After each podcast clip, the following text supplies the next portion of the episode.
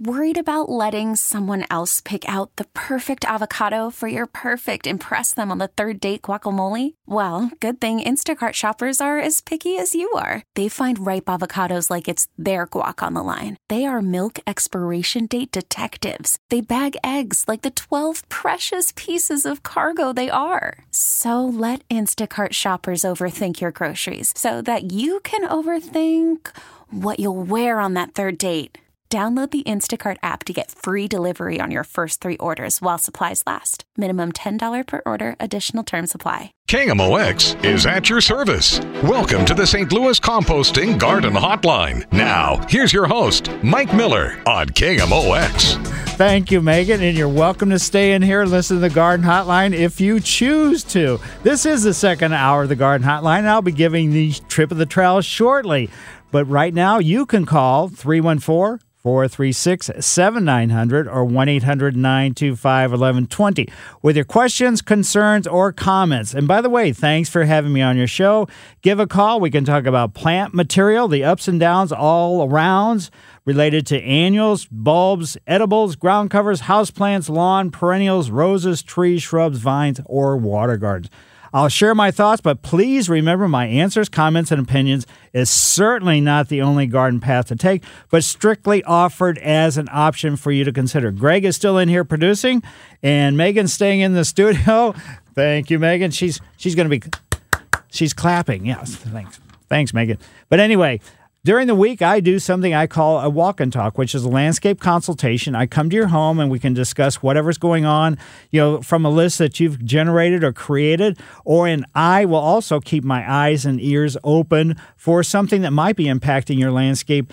Maybe not major yet, but catching it before it becomes major, that could be certainly something to help you. And it could be major, and I you're just not even conscious of it because the outdoors is very, very difficult here. We're in that transitional zone where north meets south, and boy, oh boy, some plant material does great for X amount of period of time, years, and then all of a sudden we've got a little bit of change in the weather, and oh gosh darn it.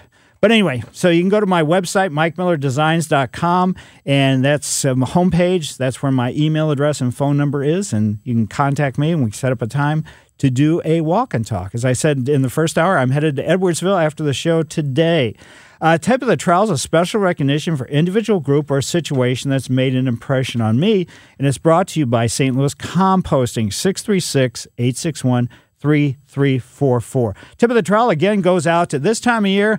I mean, it's kind of boring outside, but uh, a place where it's not boring related to plant material. Obviously, the Botanical Garden is one, but also these various garden clubs and plant societies and things like that. I mean, it's just fantastic the information that they all share with you, photographs of their own yards and other places as well. So, like the Mid America Regional Lily Society, the Mid Illinois Iris Society, the Mississippi Valley Garden Club, the Newtown Garden Club, which is in St. Charles, and the O'F- the O'Fallon Garden Club, O'Fallon, Missouri, and then there's also an O'Fallon Garden Club in Illinois too. So that just shows you the diversity of the plant material and or plant material, the plant societies, and where.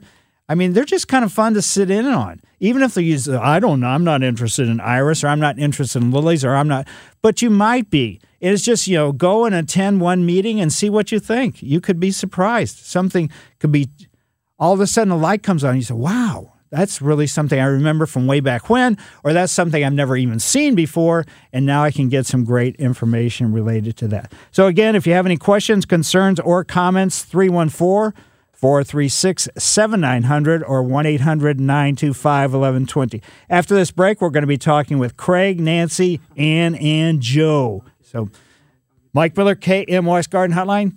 See you real soon. Welcome back to the St. Louis Composting Garden Hotline. Once again, here's Mike Miller on KMOX. Yes, folks, to the phones we go, and Dave lives in Des Peres. Hi, Dave. How are you today? Good morning, Michael. This is Audubon Dave. How are you doing? Very good. How are you? Whoa, Audubon Dave. yeah. well, great. Hey, got a quick question for you. Um, I'm when I do my grassy planting this spring. Mm-hmm uh, it'll probably be after I put down my crabgrass preventer and uh, and fertilizer. Would that bother the the grass seed at all? Yep, it certainly will. That will make it so none of your grass seed will germinate.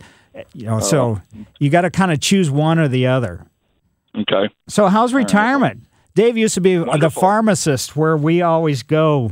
You know, there at the Walgreens at Holly Hills and Gravois Avenue. That's right. That's right. How's the neighborhood? Very good. We enjoy it a lot. I Hey, miss listen, you. I- can uh, answer that guy's hummingbird question. Okay, go ahead. They, uh, you're right. They usually show up about you know middle of April, and uh, you can put the feeders out, and just the ratio is uh, four to one water to sugar, Ah, and uh, don't use the the red colored water. That's not supposed to be good for the uh, hummingbirds. really? But um, yeah, that, I don't know why, but it's not supposed to be good. So that you know that should help that guy out. Wow, perfect. Well, thanks for the great insight. And I mean, Yes, who who better to do that than you? I mean, Dave goes all over the world to look at birds. I mean, I don't know how many birds you have on your Audubon list, but I'm sure it's substantial. Yeah, I, I haven't counted them lately. I I don't know. But uh, listen, hey, say hi to Tracy for me. I will certainly do that. Thanks, Dave. All right, see you later. Yep, thanks. Yeah, I knew Dave from long ago, and all of a sudden, when we moved from Soulard to South St. Louis, he was the pharmacist at the Walgreens we went to. Uh, Craig lives in Dardenne Prairie. Hi, Craig. How are you? Good Morning, Mike. How are you? Very good. Just wanted to comment also on the uh, hummingbird food that the gentleman called in about. Mm-hmm. Yes, it is four cups of water to one cup of sugar. And the way to do that is to put your water in a pot, put more than four cups in there because you're going to get evaporation. Right. Turn your heat on high. Bring the pot to a rolling boil, no lid. Boil it. Once it gets to a rolling boil, boil it for two minutes.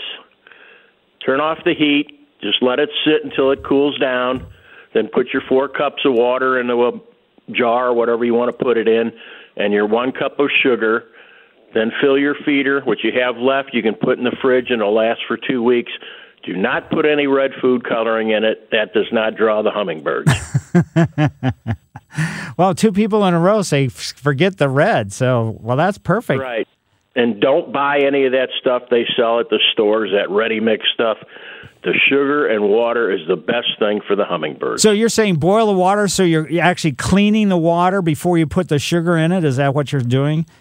Correct. That's why you don't put a lid on the pot, so all that stuff will evaporate out of the water. So you have, you know, just basic water without all the chemicals. Right, because I mean, tap water is. Tracy hates the tap water. She hates the taste of it. Me, I guess I'm kind of routine or mundane or whatever. So I I do tap water, but she doesn't do it at all because of that taste of, from the chemicals. Right. Right. Well, this will get rid of it. All right. Well, thanks, Craig. So, folks, do not put any red coloration in your hummingbird feeders whatsoever. Two experts right in a row. So, thanks, Craig. And now let's go to Nancy, and Nancy is in Melville. Hi, Nancy. Hi, Mike. I am no expert, so there goes your your uh, your record there. But Oh no! that's why I'm calling you. Aha! So my question is, when can I start soil testing my garden, vegetable garden, and then my yard? As soon as the ground is not frozen and you can get soil samples. Okay. So, I mean, you're talking about taking the sample and, and sending it someplace, right? Not doing the test yourself. Correct. Okay, yeah. So as soon as you can get to this, you know, get the soil, and you know, some of the companies, University of Missouri does it. There's a company over in Illinois in Belleville that does it. A lot of them will send you the kit, so it'll give you the bags and everything else to send back. So it is really, really important. And the earlier you get it, you can really not make any type of mistakes. Like maybe you've already got ex, you know extravagant levels of certain chemicals or certain you know elements of fertilizer. So staying away from that type of fertilizer completely. So this is the earlier you get it, the better it's going to be. So what do I do? Like Google, um, like soil sample for Yeah. Belleville and see what comes up. Okay. Yeah, the, I forget what the name. I the I think the company's name is. Uh, let me, if you want to hold on one second, I think I might have it here. Uh, let's see. It's probably hmm, it's SGS. That's the name of the company in Belleville, and they're on Main Street. Okay. I appreciate your help. Thank Great. you. Yep. Good luck with that. Yeah, soil testing is something I think is extremely important. So good luck, Nancy. Thank you. Yep. And now let's go to Ann, and Ann lives in Des Peres. Hi, Ann. Hi, uh, Mike. I have a question about my ivy beds. Some of them look very healthy, like you would expect them to look in the winter. They're dark green, and others look really like they're on their last legs. They um, they're brownish. They look like they've been frostbitten, and I'm wondering, are they going to come back, or do I have to replant in the spring? What it, what is it? What is it supposed to look like in the wintertime? Well, it should look like green, but the ones that you're seeing that look brown, they got scorched. Broadleaf evergreens, whether azaleas, rhododendrons, holly, or anything else, euonymus, or ivy, when we had that really severe cold spell a couple weeks ago, that really burnt a lot of the evergreens, and you know more so the conifers that have needles. They don't have a you know. I mean, the gentleman called about the Alberta spruce that got winter burn, but for the most part, the broadleaf evergreens are the ones that are going to be showing the damage. Now those leaves won't come back. Now hopefully the stems where those leaves are or those leaves will just ultimately fall off. But where those stems are, you should get some new growth off those stems unless it was some severe cold in that spot. Okay. Okay, great. Okay, thank you very much. Yeah. That's all I wanted to know. Yeah, I mean, so yeah, it's really a you know kind of a difficult circumstance. But what I would plan on doing is, depending upon how large these areas are, take a couple leaves to your favorite garden center that look good so you can get a type of ivy that matches it because you may end up having to buy a couple flats of ivy and then planting them in the existing beds to kind of compensate for the slow recovery as a result of the cold damage. So thanks, Ann. And if anybody has any questions, 314 436 7900 or 1 800 925 1120. Joe lives in Hazelwood. Hi, Joe. Hi, Mike. I've been maintaining a uh, compost pile for, for the last year, and um, I work in a restaurant. I had the luxury of having all kinds of uh, vegetable peels and eggshells and coffee grinds that I that I get tons of. Mm-hmm. Am I in any am I in any danger of of over um, uh, putting that stuff in my compost? Can I make it too rich that that it would harm my uh, my soil when I mix it next year, or am I okay in just loading it up with that stuff? You're, probably, fine with that. The only thing I'd be worried about is maybe the eggshells because of the calcium. You could get too much of the calcium in there, and that could cause some, you know, some problems. You know, with roses, they like a lot of calcium. The rose food has calcium in it, but uh, you just have to watch out. And no meat byproducts whatsoever. So it's as long as it's, you know, meat or bread, but I've got I've got a lot of a lot of vegetables that rot, and um, I plant mostly vegetables in the summertime, the springtime, right. t- tomatoes and all that. I was just afraid that maybe too many coffee grinds or too much of something is going to maybe uh, be an ill effect on the on the season. Well, look, unless you're putting a huge amount of coffee grounds, and maybe you are, it could impact the soil pH. So that would be the only concern I'd have related to the coffee grounds. uh, what's a good pH for the soil? Uh, to, you know, with lawn, you basically want a slightly acidic soil. You know, slightly acidic soil. So let's say six point eight down to about 6.0. For vegetables, you kind of want it neutral, right around seven. So you just you kind of got to watch out. Okay, that's good information. Yeah, I had never tested my soil yet, and I think it's going to be important I do. Yeah, if you're really serious about growing it, I don't know if you're using your vegetables for home or if you're using them actually at work, but I would get a soil test done and find out what's going on. Yeah, it's just a hobby for home. But, Oh, uh, great. yeah. I'm at that retirement age, so it's uh, it's a necessary thing.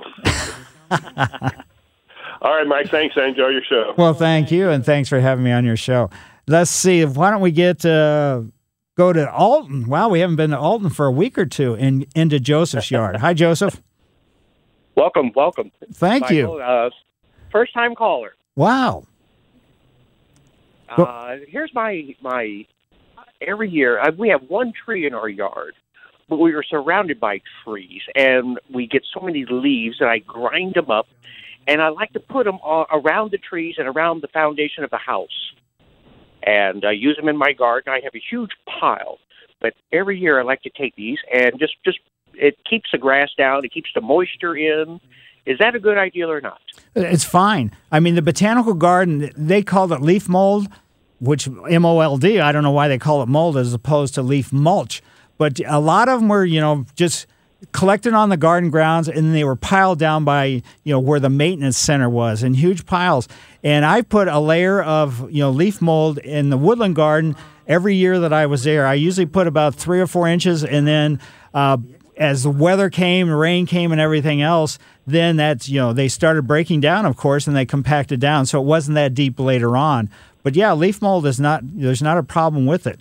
The only problem that there may be is if some of these leaves had some kind of disease on them, not necessarily won't impact the plant material where you're putting them around, but it just means that that disease can be around to reinfect the trees wherever these tree, you know, the leaves are coming from.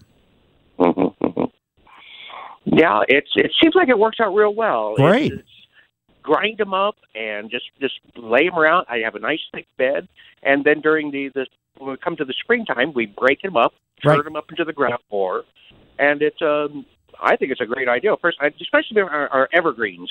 It just keeps the moisture in there during the hot season. Absolutely. And what I do is I have a mulching mower.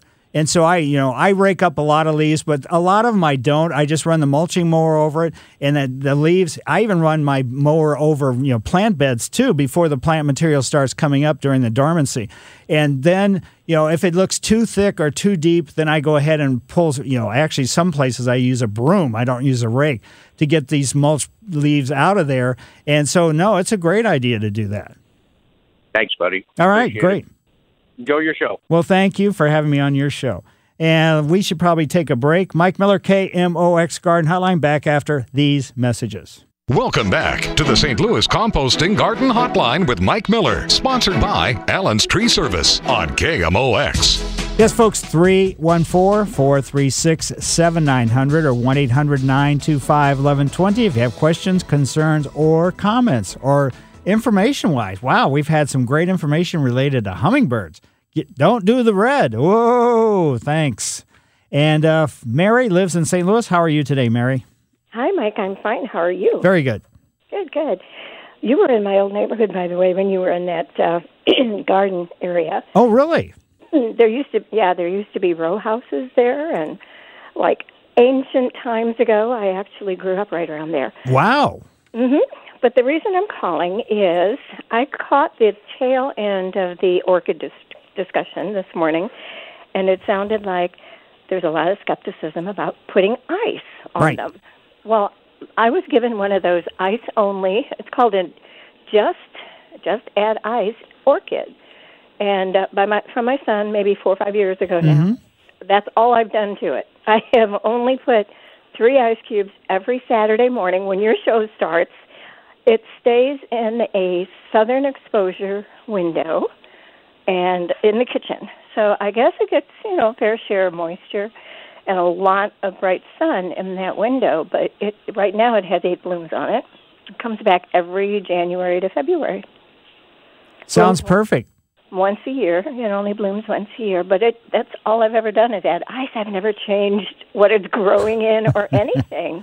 and I keep wondering how long is it gonna you know, go on, but it blooms every year. Well, that's great. And, you know, the only th- concern that I had and the gentleman who called about the ice is if you have the surface rooting coming out on top of the bark, then laying the ice on it could damage those roots. And those roots are not really essential as far as necessarily absorbing nutrients or anything. They're more for like keeping the plant upright. So that was what our main concern was just yeah, and obviously, if you've done it for all these years, you've had great success. That's why I say my, you know, advice and everything else is certainly not the only garden path to take. Well, I am no green thumb by any means, so I always take your advice. But I just wanted to let you know that some that that does actually it did work. It does work in in this case, so it doesn't seem to hurt them. And I do lay those cubes like right on top, Right. Um, so I guess they melt slow. I don't know, but it works. Well, that's I'm great, Mary. At it right now. So. I thank you very much for your insight because, like I said, mine is not the only garden path. So there's a great example where I was kind of anti ice cubes. Here's somebody that's had great success with her orchids for multiple years. So let's go from Mary's yard to George, and George li- lives in O'Fallon, Missouri. Hi, George. Good Morning, Mark. Mike. Hi. Hey, I'm going to get a jump on spring. I'm looking at starting some uh, annuals and vegetables indoors. when would be the best time you think to start the seeds? And if you have any tips, yeah, I'd like to hear them. Yeah, if you want to really start them, I would get some grow lights first. Yeah, I got some. Okay, so you got the grow lights. I would say probably we're you're not going to be able to put them out because the ground is going to be too cold. I mean, you may be able to put them out and they may not die, but they may they probably won't grow. So are we talking about cool season vegetables? Or are we talking about Yeah. okay, so like broccoli and cauliflower and all that kind of stuff, Well, that and annuals, you know. like pansies or you know. Oh, so Ideas, sunflowers, things, you know, they grow in the summer. Yeah. So basically, what you probably should do is wait until maybe the first. I would personally wait until the first of March before I did the seeds, and then get the, the potting mix for starting plant material and you know seed starting potting mix, and do that. You know, do it that way, and uh, just realize that. Uh, you know the transition from you growing them, you know, to the actually getting outside and having success is going to be great fun. Yeah. I'd, um, you you start in, in early March then, probably? Yeah, probably early. Mar- You know, it's weather dependent, but uh, yeah, probably early March, maybe mid March. So they, you know, they've got a period of time. And with the cool season vegetables, it may be a little bit too late.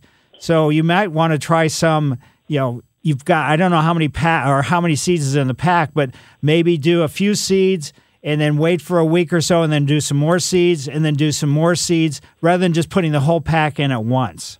Okay. And that way you can transition it and see how healthy they look. Because a lot of times, even under grow lights, you know, you want the grow lights only about uh, one to two inches above the potting mix that they're growing in, so they can be it can be really intense while they're small.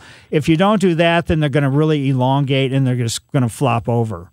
And then you hard them off, you Right. know, put them out in a little shade for a while, and then kind of move them into the sun some. And Yeah, you probably don't. You may have to do that, but uh, the sun is not all that intense that early. But uh, yeah, that wouldn't certainly hurt. And you know, keep them in the on the in the flat or the pot or whatever you're growing them in as long as you possibly can. okay, very good. All right, good luck with that. Thanks. Yeah, and now let's go to uh, Rick, and Rick lives in Eureka. Hi, Rick. Hey, good morning, Mike. I've got uh, some landscaping that's got a pretty heavy white rock in the landscape, and I get an enormous amount of vines growing up from those rocks. Is there anything I can put on that to to knock those vines down? Seems like the more I pull them, the more I the more they grow. Yeah. like they split, they seed and pop more more vines. Do you know if it's an annual vine or a perennial vine? Couldn't tell you. Okay. they're there every year, so like it must be annual. They keep coming back. But what I would probably do is, as soon as they come up, you know, take a cutting, you know, an eight inch or 10 inch cutting that has the foliage on it to your favorite garden center and find out because there's two different ways you can go about doing it. If it's an annual vine, you know, that's coming back, what you can do is use a pre emergent to put that down, and that will kill it because it's coming back from seed, kill it just as the seeds germinate. If it's a perennial vine, what you can do is take your you know a pair of gloves crush the, the vine when they come up just start coming up. And right after you crush it just paint roundup right onto the, the leaves where you've crushed. And that should kill it all the way down through the stems and into the root system. But it's probably you know something that's coming up you know obviously from the soil. It's not coming necessarily from the rock i would Well, hope. I just yeah, I think it's just the rock is protecting it, and it just it pops right up through the rock. right exactly. It's it's too hardy to the rock won't stop it. It comes right up through it. Right. So you can either paint the Roundup right onto the crushed leaves, but crush the leaves because that opens up the wounds. Or there's some, you know, there's actually a sponge dabber where it's a bottle, a tube, and a sponge on the end of it. And then you can, that way you don't have to worry about the Roundup drifting onto other plant material or anything else that's there and just dab it right onto the plants after you've stepped on them or crushed them or whatever. Mm-hmm. Great, thanks for the help. Yeah, so pre-emergent or post-emergent. So if it's an annual vine, then you can use a pre-emergent. You might use a post-emergent too if some still come up even with, after putting the pre-emergent down.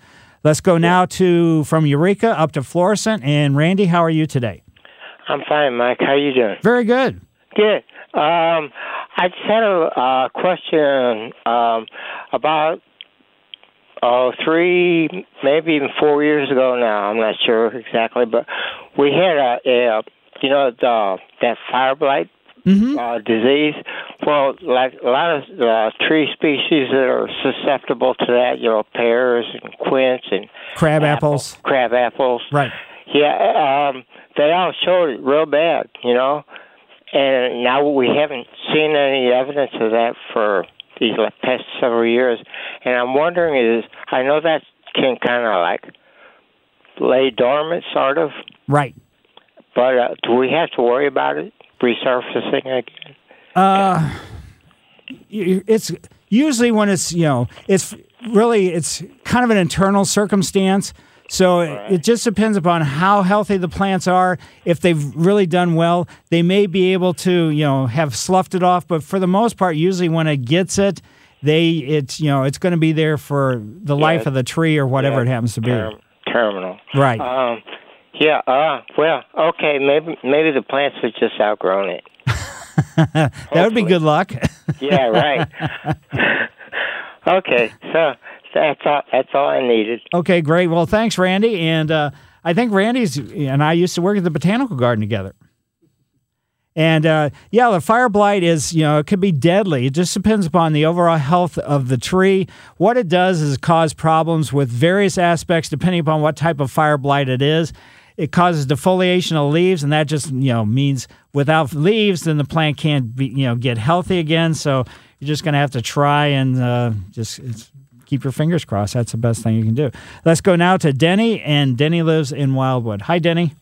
Hello, Mike. Um, Mike, uh, I was hoping to cut back on my ornamental grasses this weekend. Is that too early? Should I wait a little bit longer? What What do you think on that? Um, it's probably roll the dice. I don't see anything wrong with it. The only are they starting to shatter? Are the blades starting to break off?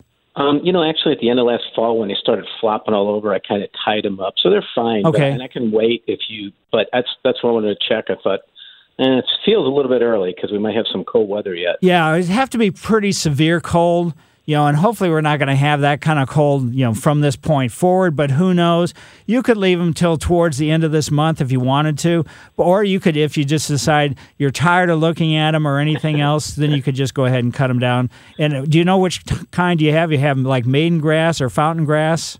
A little bit of both. Okay. So with each one, you're going to cut at a different height, and then you know those spots where those blades that you've cut off, those are not going to regenerate. You've Right. So you're just going to have new growth on the perimeter of the plant.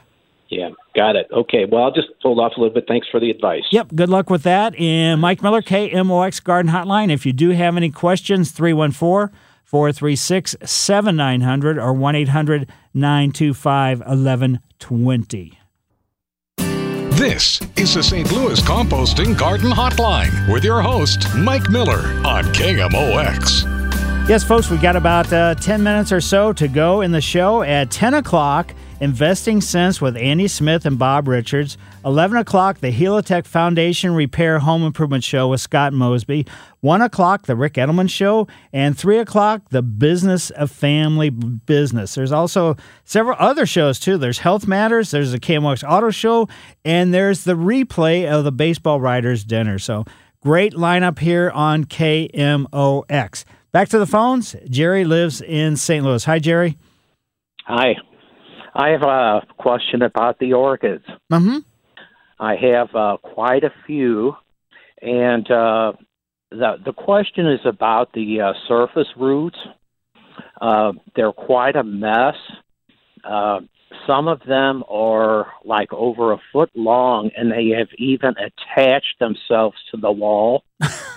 uh, however, however, uh, some of them are really green and healthy looking, and a lot of them are gray and very unsightly.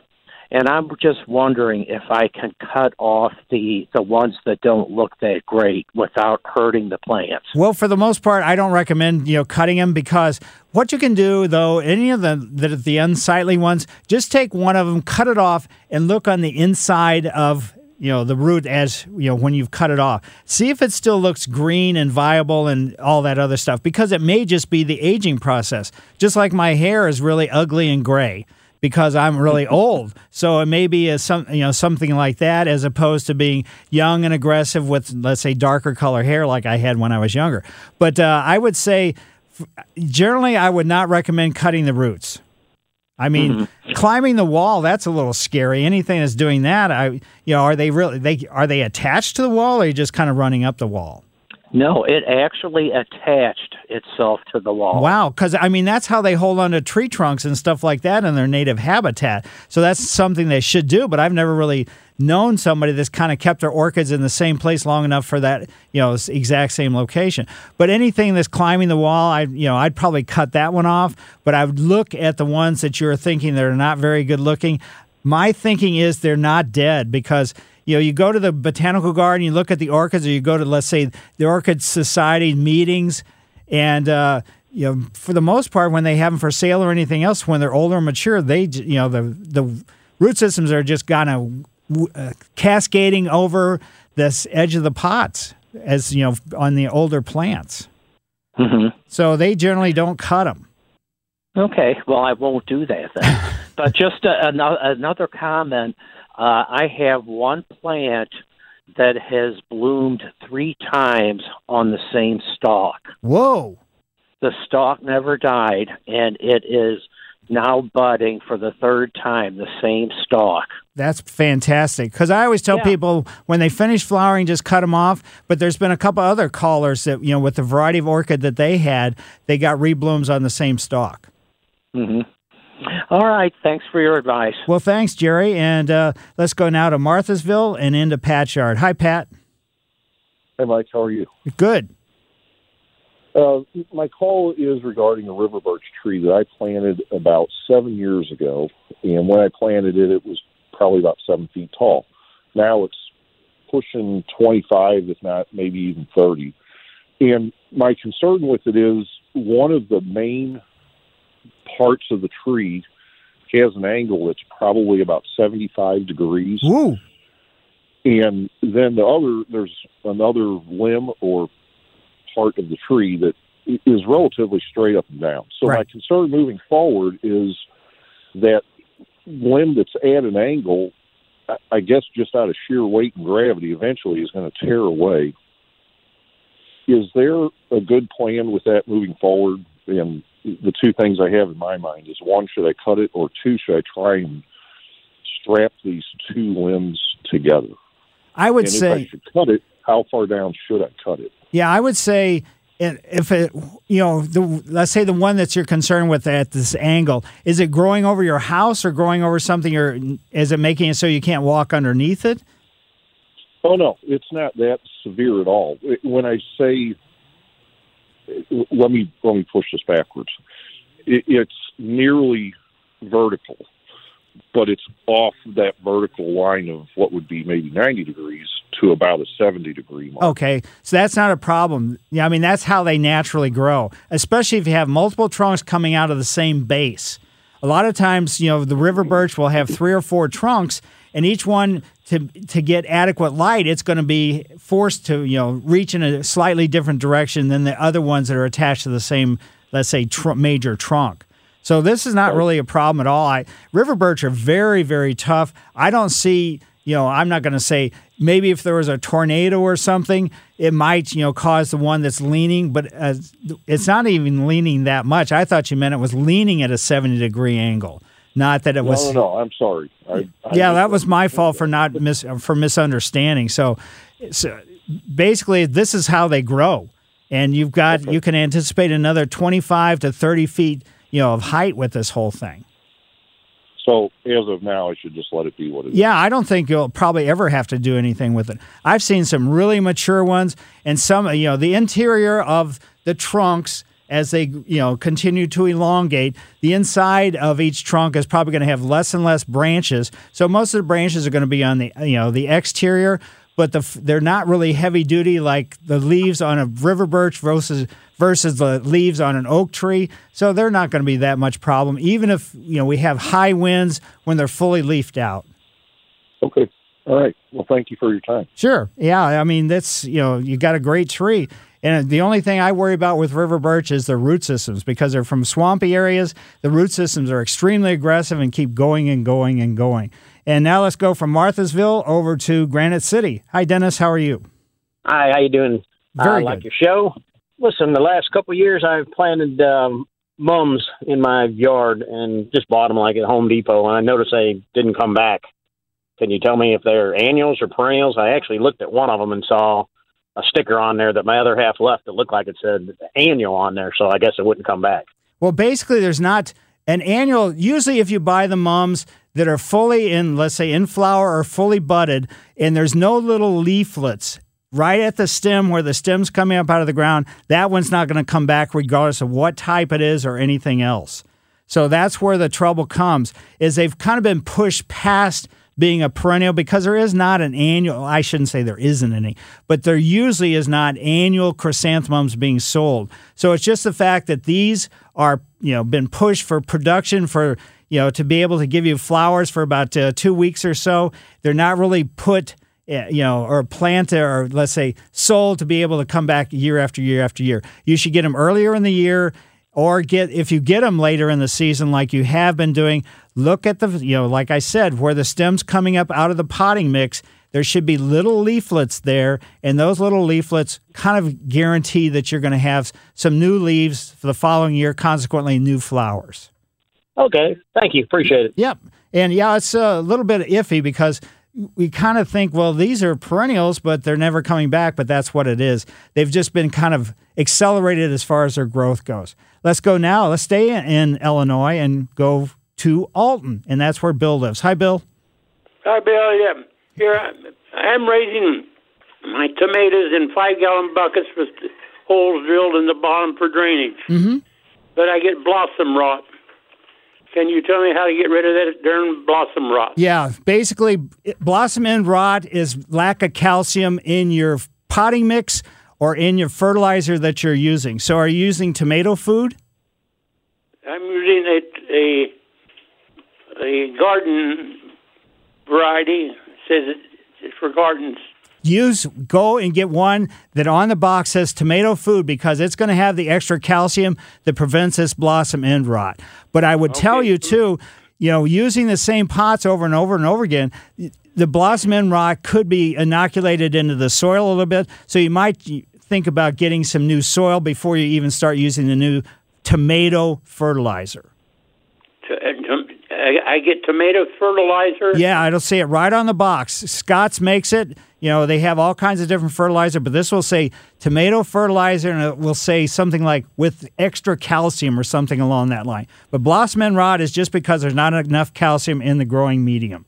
All right, what kind of soil should I be putting in? Uh, use potting mix, not potting soil.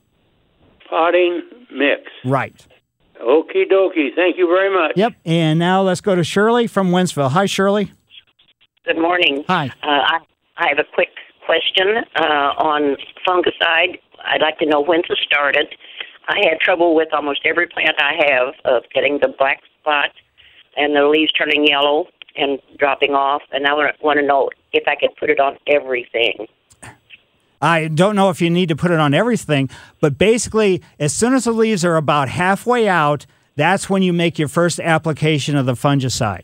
Then you wait for you know another couple weeks. Then it's another application of fungicide. So it's going to you know with these fungus circumstances, you've got to really kind of keep up with maybe three or four different applications to get it past that point. Also, allowing anything that had the black spot or any kind of fungus on it, those leaves to fall and just lay on the ground. When it rains really hard, you could be splashing it up onto the buds of these leaves and you could be re-inoculating it that way. So keeping the areas where the plants that do have the fungus problems, you know, pretty much clean from the debris from the previous year, and especially if those leaves have had any kind of fungus spotting on them. I, I try to keep them off the ground. Yeah. Keep it clean. Um, can I put that on uh, roses, arborvitaes, a, a rhododendron? Well, you um, probably those don't really need it. Arborvitae are not going to have black spot, or they shouldn't, and uh, rhododendrons either. So whatever's causing the problems with the foliage with them is different from the black spot that's causing, you know, let's say on roses or something along that line. Okay. Okay, so after the first um, application, how long do I wait for the second one? Did you say? Uh, probably two to three weeks. You know, and then another one. So thanks, Shirley, and thanks to everybody for you know calling in. I greatly appreciate it. Mike Miller, KMOX Garden Hotline. I will see you next week. a proud partner of the 2018 100th PGA Championship at Bellerive Country Club. KMOX, KMOX HD St. Louis, KZK HD3 St. Louis. This episode is brought to you by Progressive Insurance. Whether you love true crime or comedy, celebrity interviews or news, you call the shots on what's in your podcast queue. And guess what? Now you can call them on your auto insurance too with the Name Your Price tool from Progressive.